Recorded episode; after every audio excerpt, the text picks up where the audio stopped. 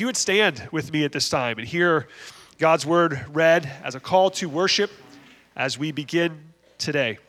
This comes from Philippians chapter 2, beginning in verse 5. It says this Have this mind among yourselves, which is yours in Christ Jesus, who, though he was in the form of God, did not count equality with God a thing to be grasped, but emptied himself by taking the form of a servant, being born in the likeness of men, and being found in human form, he humbled himself by becoming obedient to the obedient to the point of death, even death on the cross.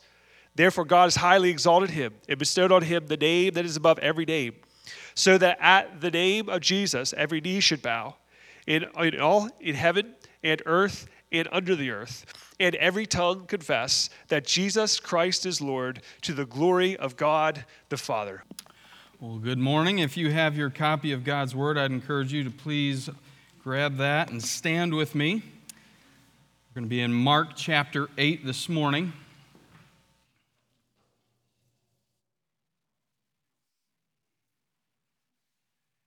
I invite you to follow along as I read Mark chapter 8, starting in verse 31. Writes this And he began to teach them that the Son of Man must suffer many things and be rejected by the elders and the chief priests and the scribes and be killed, and after three days rise again. And he said this plainly, and Peter took him aside and began to rebuke him. But turning and seeing his disciples, he rebuked Peter and said, Get behind me, Satan, for you are not setting your mind on the things of God, but on the things of man. And calling the crowd to him with his disciples, he said to them, If anyone would come after me, let him deny himself and take up his cross and follow me. For whoever would save his life will lose it, but whoever loses his life for my sake and the gospel's will save it. For what does it profit a man to gain the whole world and forfeit his soul? For what can a man give in return for his soul? For whoever is ashamed of me and of my words in this adulterous and sinful generation, of him will the Son of Man also be ashamed when he comes in the glory of his Father with the holy angels. This is the word of the Lord. Thank you. You may be seated. Father God, as we continue to look through this passage together this morning, I pray that you have and will continue to prepare our hearts and our ears to be receptive to the truths that you would have for us to hear this morning. I pray that you would give me clarity of speech and thought as I present your word this morning. May I be found faithful as you have always been faithful to us. It's in your name we pray. Amen. All right chapter 8 of Mark, if you haven't turned there already.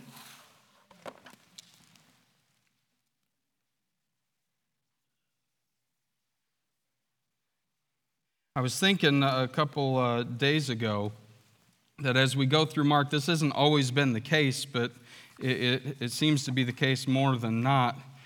Is that if you follow baseball, you know that the pitcher you bring in at the end of the game, what do they call that guy? The closer. And as I've looked through the passages that Pastor Mark has assigned to me, it tends to be the ending chunk of a chapter. So I was kind of thinking, I guess I'm kind of like our uh, pastoral closer or something here. Bring me in to kind of close out the chapter, which I am very happy to do. This is a great passage. Uh, it's a text that I'm sure that as I was reading through this morning, there are tidbits in there that you already knew this right? Maybe you have stood before your, your young child and said, Get behind me, Satan, or something like that, because you saw something not quite godly uh, coming from them, right? Or something of that nature. Well, I'm looking forward to opening this up and, and seeing what God has for us here this morning. More broadly, if we look at Mark chapter 8, verse 27 through chapter 10, verse 52, Jesus and his disciples are on a journey. They're on their way to Jerusalem. And following Peter's confession a couple of weeks ago, we looked at verses 27 through 30. We find Jesus here now uh, predicting or foretelling his death to his disciples. Now, we'll find that this occurs three times in these three chapters. In chapter 8, 9, and 10, we're going to see the same uh, kind of template take place. And each time, the disciples seem to miss it or misunderstand and respond wrongly to Christ's announcement of his death, burial, and resurrection. And in each occurrence, Jesus follows with a lesson in discipleship. More specifically, what it means or what it will cost to be a true disciple of Jesus Christ. And that is the title of the message here this morning The Cost of Discipleship. So, looking at verse 31 right here, it says, And he began to teach them that the Son of Man must, and we will see three things here, he must suffer many things. The true Messiah, the Son of Man, must be rejected by the elders and the chief priests and the scribes. Thirdly, he must be killed. And then, of course, the part that uh, we really enjoy the most, I pray, is three days later, he did what? Rose again. Right? And for those of us that uh, just need things said very plainly, Jesus even puts that in the canon right here. And he said this, verse 32, plainly right? He says it plainly. When you speak to your children, you're trying to teach them something, how do you talk to them? Plainly, right? I, I, I think about the, the, when I want to educate Kenzie or tell her something, I get down at her level and I start talking very kind of a little bit slower, but very plainly because I want her to hear and understand what I am saying. So we'll be sitting there uh, eating lunch, and she has her little show that she's watching while eating lunch, and she can get kind of fixated on her shows. And so we we kind of not let her have very many of those. But she's having lunch, and I was like, all right, Kenzie, this is what's going to happen. You're going to watch the show. When you're done with lunch, then we're going to go potty. Then we're going to go and take a nap. Then, after your nap, you go back and go potty again. Then you can finish your show. Y'all got it? She don't. All right, you done with lunch? Uh huh. All right, time to go potty. No, I don't want. I want to finish my show. Or the show gets done and it's one more. I want one more. One more. Is this just my house or is this everybody's house? Right? See, Jesus oftentimes spoke in, in, parables, told stories, and, and we've been sitting here, we've been, we've been listening through these parables and these stories as they're preached. And, and if you're like me, you sit there and you wonder, okay, what is he trying to say, right? Not only do I have to listen to the story, now I have to decipher its meaning, right? This time, it's so important, so intentional that, that they need to get this and not miss it, that God dispenses with the stories, dispenses with the parables, and just says it plainly.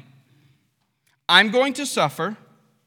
I'm going to be rejected, I'm going to die, and then raise again. You think they got it? The fact that he's going to repeat this two more times in the next two chapters could probably give you some insight. So they would understand this. That, that's why. Or at least have a better chance of understanding. But this wasn't the case. Why? It seems quite plain to us on this side of the cross in understanding this, but we need to understand where the disciples were coming from in their confusion. All right? Because right now, you and I, being on this side of the cross, we can recognize, well, duh, it's Jesus. That's what he came for, right?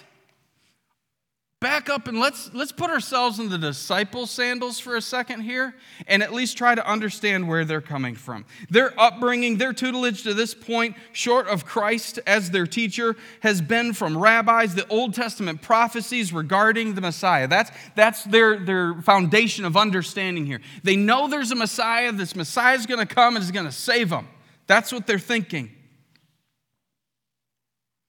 And we just saw that they correctly identified Jesus as their Messiah, back starting in verse 27, but their idea of who and what the Messiah was is now in question.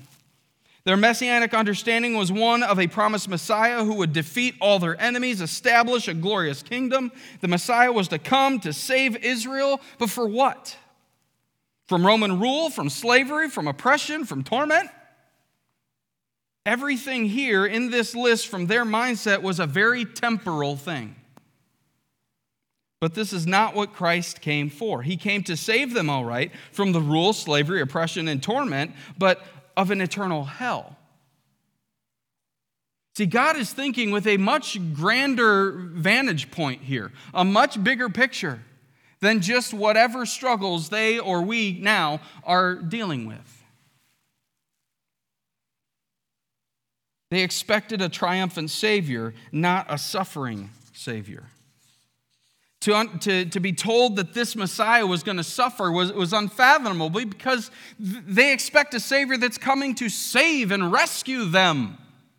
So get that into your mind for a moment here as we, we recognize that they were baffled at this point. Wait, you, you're going to what? That, that ain't right. No, what? Anybody here ever been confused before? See, the rabbis of the day never considered applying texts like Isaiah 52 or 53 or Psalm 22 to the Messiah. They saw these as applying to the nation of Israel as they passed through affliction and suffering on earth. So naturally, the disciples are confused when Jesus says, I will suffer, I will be rejected, I will die. And so, as a result of this confusion and some other factors here, we read that Peter took Jesus aside and began to what? Rebuke him. Who is Jesus? Jesus is the teacher here, right? And the disciples are the student. How many of you, in your experience in class, have ever rebuked your teacher? Right? Okay, this was not a, a thing where Peter's like, Excuse me, teacher, teacher, I have a question. Can, can you further explain this whole how a, a Messiah is supposed to suffer and, and be rejected and die? Because my understanding of the text is this. See, it wasn't a question, can you help me understand better? It was more of a, uh uh Jesus, come here. You wrong, dude. That ain't gonna happen. Excuse me, what? Just imagine being in school and somebody just stand up and say, Nope, teacher, that is dead wrong. You wrong.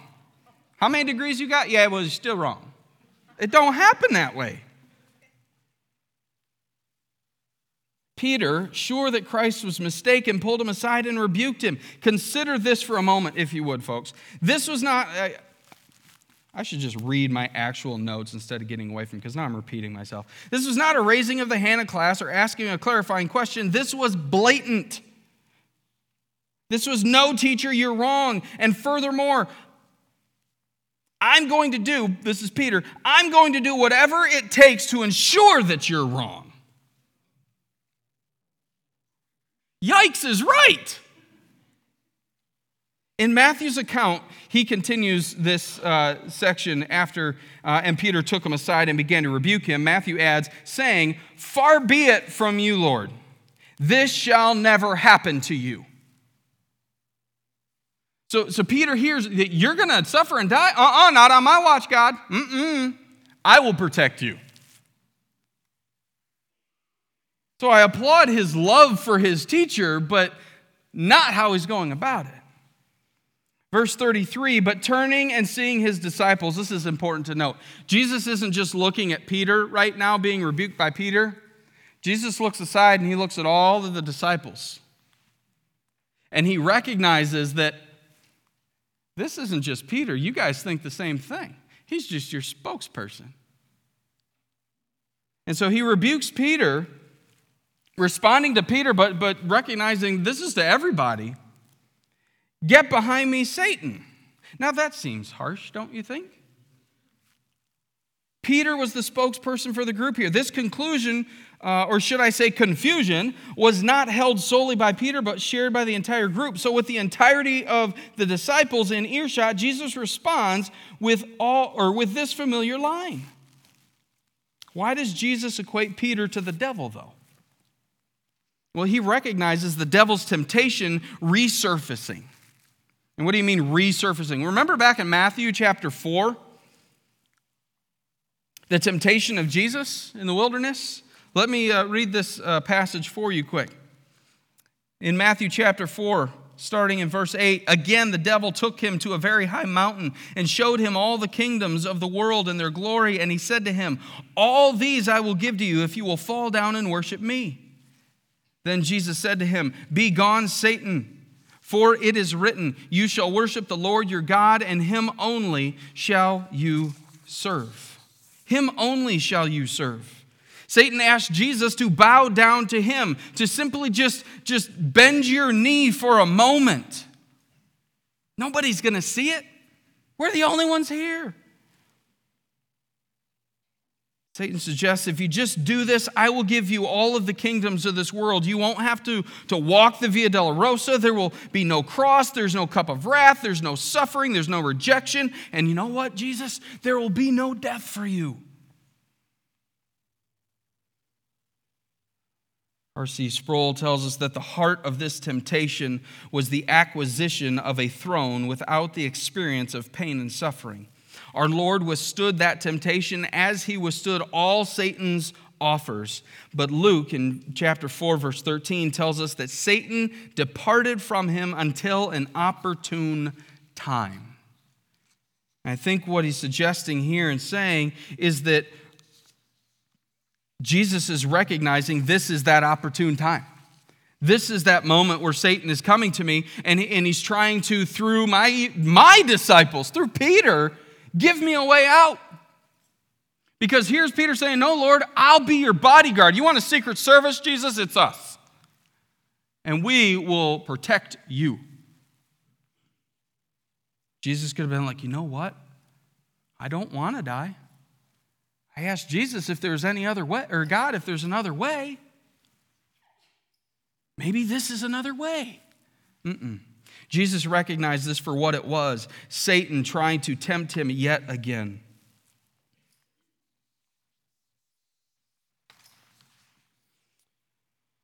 Uh, Dr. G. Campbell Morgan, a British evangelist, preacher, and author, said this. He says, The man who loves Jesus but who shuns God's method is a stumbling block to him. Think about that. God has a method of how to bring us to himself, of reconciling us to himself, right? Jesus said, I am the way, the truth, and life. It's through Jesus. And what does Jesus need to do to atone for our sins? Answer He has to die on the cross, He has to suffer, He has to be rejected, He has to die. This is the method. And for us to say that we love Jesus, for, for Peter to say, Jesus, we love you, we recognize who you are, uh, but we're going to choose a different method, is a stumbling block. We need to do it God's way because there is no other way. So you ask, how could any of us ever get to that point? You're thinking, well, I'm never going to get to that point. Okay, I recognize Peter denied Jesus a couple times, blah, blah, blah. I, I'm not going to do that though. I'm going to learn from his mistakes, right? Isn't that one of the definitions of wisdom? Learning from someone else's mistakes? Well, the answer is right in the very next verse. How'd they get to this point? How could we ever get to this point? For you are not setting your minds on the things of God, but on the things of man. Ever done that before? Jesus simply saying, You're not looking at the situation from God's perspective, but from an earthly one. There are, after all, only two real ways to look at any given situation. You can look at something God's way or you can look at something man's way. So, which do we employ? Which way are we looking? This is a question that we ought to ask ourselves on a daily basis. Evaluate our own perspective in all of life's situations. Where is my heart? What is my chief concern right now? Am I preoccupied with the things of this world or does my heart beat for the things of God? What is your motivation? Paul tells us in Colossians chapter 3, verse 1 through 5. He says this If then you have been raised with Christ, seek the things that are above, where Christ is seated at the right hand of God. Set your minds on the things that are above, not on things that are on earth. For you have died, and your life is hidden with Christ in God. When Christ, who is your life, appears, then you will also appear with him in glory. Verse 5 Put to death, therefore, what is earthly in you. Where should our focus be? Where should our attention be? It should be on the things of God, on the things above and those earthly things that we find so incredibly important and even at times more important than the things of God, what does it say about those things? It says, put those to death. Death is a very final thing.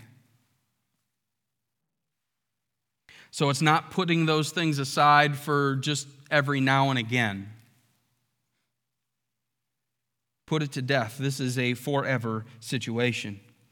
I'd suggest to us this morning that God knows all. Would you agree? Therefore, God knows best. Would you agree? Following this exchange here in verses 31 through 33, Jesus goes on to widely proclaim the cost of true discipleship, what it means.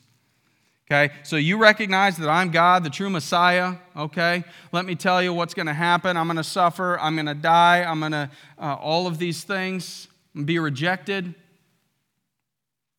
They respond or don't quite get it, and then he follows up with, okay, well, maybe we need to truly understand what it means to be my disciple. Because a disciple is someone who follows, who's a learner, who's a student. And we have the 12 disciples, but we also have this crowd we see in verse 34, and calling the crowd to him. Now, if we remember all the way up to this point as we've gone through the book of Mark, there's this crowd that's always kind of following. Jesus tells people that, that he does miracles with to, hey, keep it to yourself, don't share this right now, right? To the crowds because of what is already happening, because they do share it, right? Now he has this entourage that's just following him. He has followers. I would suggest we use the word fan, not followers, okay? Because here comes this entourage of people, I'm sure, with their Jesus foam fingers, you know, and their, their t shirts and their hats that say Jesus number one, and they're probably having some kind of Jesus tailgate party outside wherever Jesus is at, okay? We're in football season, so all that should make sense right? So just think about fandom for a sports team and apply that to the crowd here. So Jesus addresses this crowd. He addresses even his disciples who sometimes show signs of being fans, not followers. And addresses them all and finally just puts it, puts it out there. All right, you want to be my disciple? This is what that looks like. And I repeat that to us in this room. You want to be Jesus' disciple? A follower of, of God, this is what it looks like. Are you ready? Are you ready? Buckle up. And calling the crowd to him with his disciples, he said to them, If anyone would come after me, let him one, deny himself, two, take up his cross, and three, follow me. And you'll be like, Oh, all right, I can do that. Can you? Can I? Do we? In this verse, we find these three essential requirements to be his disciple, to deny ourselves. This means to give up the right, give up our rights of self determination. If that doesn't step on an American's toes, I don't know what will. Give up your freedom, give up your self determination. Right? We've been fighting with this over the last couple of years, specifically when it comes to some of the stuff going on, right? Let me decide if I get a vaccine. And if you try to tell me I have to, I'm going to be fighting. Right? So we understand this tension. Don't tell me we don't.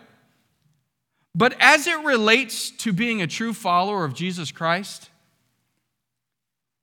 we give up our self determination to Him, not to our government, but we give up our self determination to God, following His directives, His instructions. What He says goes. No question. Parents ever said that to your kids? Follow my instruction, no questions asked? How's that work for you, parent? As children, we do the same thing to God. But a true disciple of Jesus will deny themselves, give it up surrender it all. You, you get to shore with your boat, you burn the boat because you ain't getting back on the water. Secondly, take up your cross. Now, this might seem, well, okay. We kind of do this from time to time anyway, right? Because this is just alluding to like a particular burden that I have uh, in my life, right?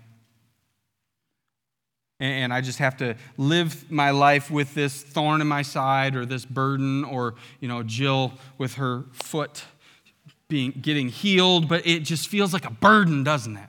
Right? But this isn't what this isn't her cross to bear right now. Right? That's not what this is inferring. This take up your cross is something quite a bit more intense. Because again, let's back up a little bit, put ourselves into our sandals versus our shoes here, and understand from the te- context of the time what this means. What is Jesus actually saying when he tells the people and his disciples, you need to take up your cross? Well, simply die. That's what it means. Die to self. Luke says die to self daily. Luke 9 23. This is giving your whole life over to follow Jesus Christ. So I will deny myself, yes, but then I'm going to pick up my cross and follow you. This cross is a sign of death. Back in the day, when a person had a cross and they were dragging that through town, that wasn't because uh, they, they wanted to take this and put this in their front yard as some really cool ornamentation, okay? They didn't want to just put this on the side of their barn to let everybody know they're a Christian. Okay, nowadays, on this side of the cross, we understand that the cross, this is a symbol of what Jesus did on the cross for us. Amen? It's a symbol of his suffering. It's a symbol of his death. All of that. It's a symbol of regeneration with him if we accept Jesus as our Savior. So for us, the cross is a beautiful thing. Not for them.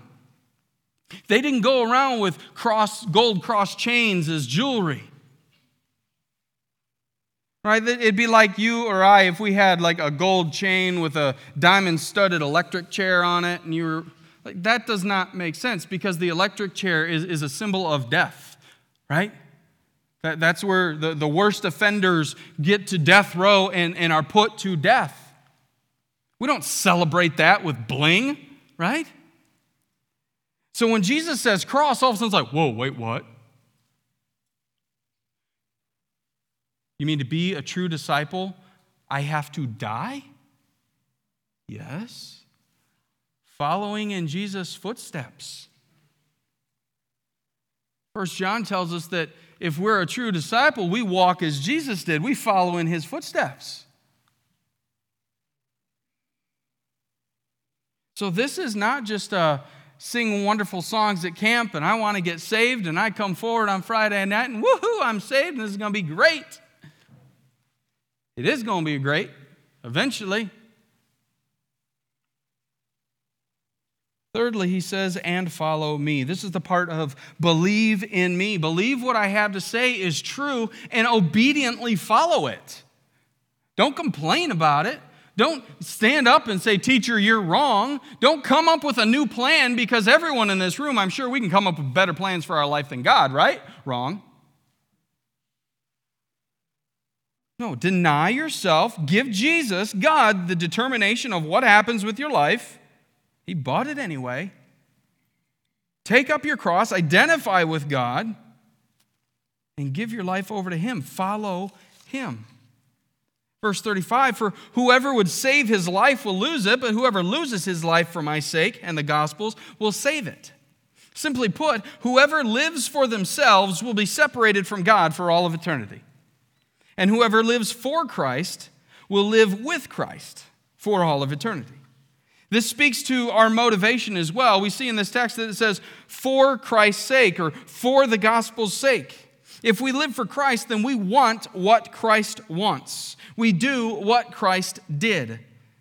Our call to worship came from Philippians chapter 2, started in verse 5, but if you back up a couple of verses, it speaks of the humility of Christ.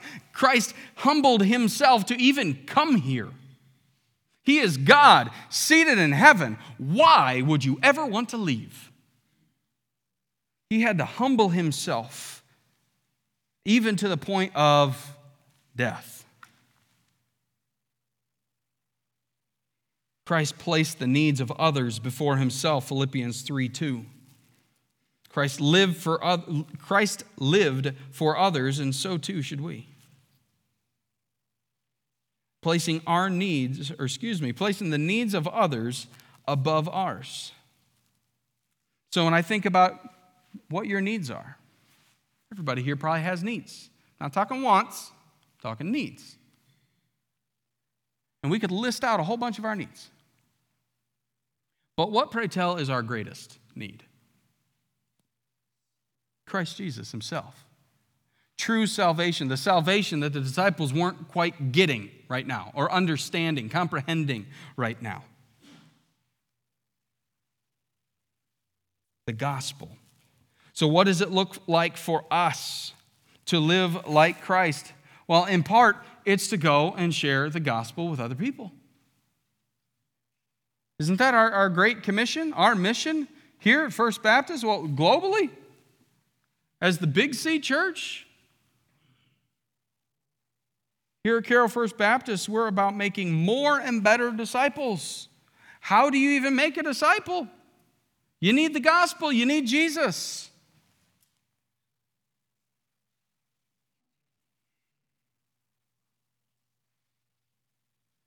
Verse 36 For what does it profit a man to gain the whole world and forfeit his soul? Well, losing your soul is the equivalent of wasting your entire life. Missing the great opportunities that God has given you to make your life count for something and to count for something far greater than this temporal life in which we live. You could be the best, you could be the greatest at whatever it is, known by everybody. Everybody know who Michael Jordan is? Probably. Arguably the best or greatest basketball player to ever play the game. He's in the Hall of Fame. I just was watching the, the NFL Hall of Fame stuff not too long ago as one of my favorite quarterbacks was inducted into the Hall of Fame. That's awesome. That's exciting. But when you think about it from, uh, from a temporal standpoint, that's amazing. But it's almost like that's, that's like the, end, that's the pinnacle, that's what you're trying to get to. But what then? Because this world will not be here forever. Jesus is coming again. Amen. And all of this world will, will, will be burned and fade away. The Hall of Fame in Canton won't exist anymore. So, what does it benefit anybody to gain the whole world and forfeit his soul? Without Christ, all of this is worthless. There's got to be something greater than this world has to offer.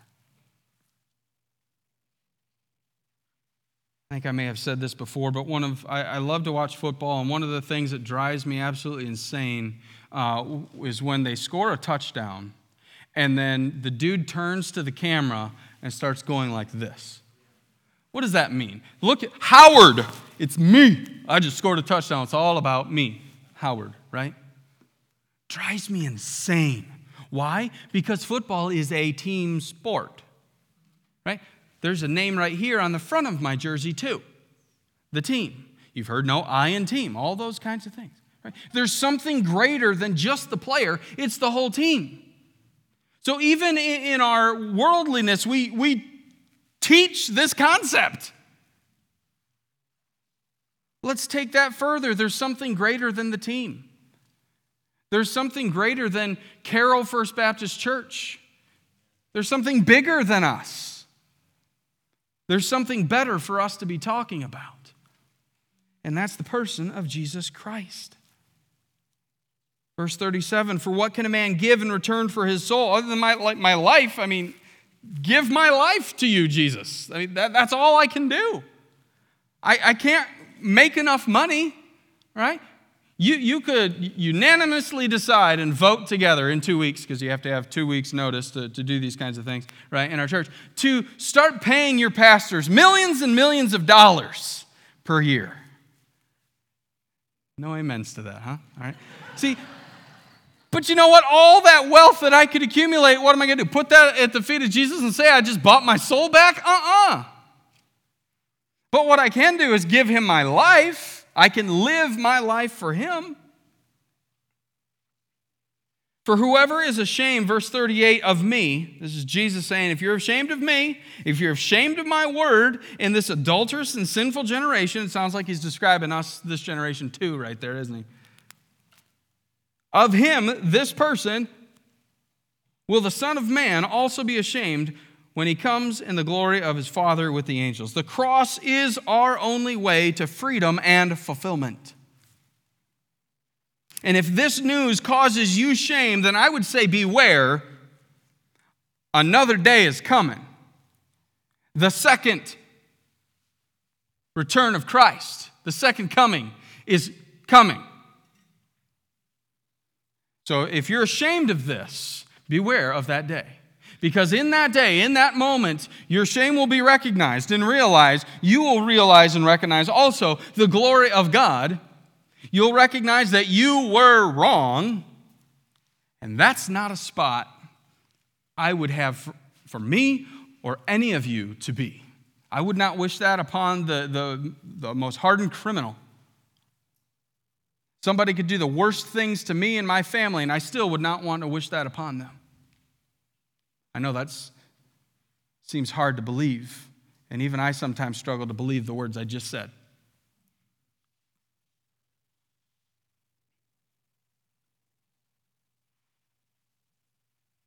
But it is coming.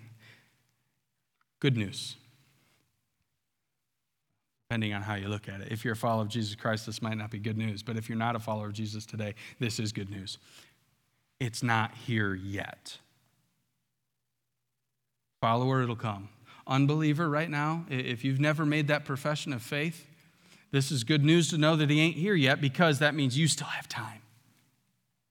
There's still time for you to confess your sin to the Lord. There's still time to believe on the Lord, name of the Lord Jesus Christ and be saved. I'd encourage you, I'd challenge you to do that today.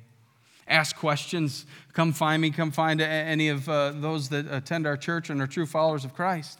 Say, tell me more about this. How can I know for sure? Love to tell you. Because we so often give in to the temptations of this world and the lies of the devil. Warren Wiersbe says this that Satan promises you glory, but in the end, you receive suffering. God promises you suffering, but in the end, that suffering is transformed into glory.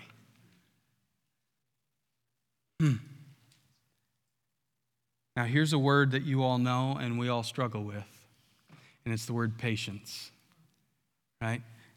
God uses lists in Scripture a lot, and when He's listing out various things, we will find in a number of those lists, He lists patience first because He knows we need it.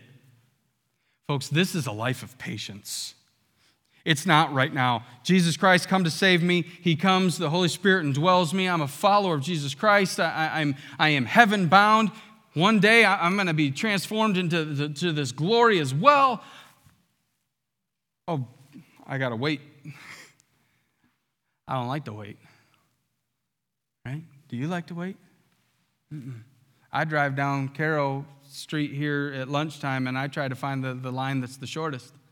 And get and go and I guess I'm having a whopper today because it's the shortest line, right? I don't like to wait. We don't like to wait. But I, I if you want to take the quick and easy way, that's Satan's way, it's going to end in suffering. Wouldn't you rather follow God's way? Endure the suffering now, knowing full well that that suffering is going to be transformed into something amazing. Be transformed into glory, and to be able to reside with God the Father, worship God the Father for all of eternity rather than all of eternity in hell suffering. Would you bow your heads with me, please? God, I ask, are you a follower of Jesus Christ today? Are you a true disciple of the King? Have you surrendered everything to God? Are you seeking first the kingdom of God and his righteousness? Or is there some other priority that drives you? Some other ambition that compels you? Some other goal to which all your energy is devoted? There's a word for this, friends, and that's idolatry. But there is a hope for us today. Whoever would call on the name of the Lord Jesus Christ will be saved. So I implore you, surrender it all to Him. Take up your cross, leave it all, and follow Jesus today. God, may this be our prayer today. For those that don't know you, may they make this their life. And God, for those of us that are a follower of you, may we be reoriented, refocused on the cross, on you for all of our life. In your name we pray. Amen. God,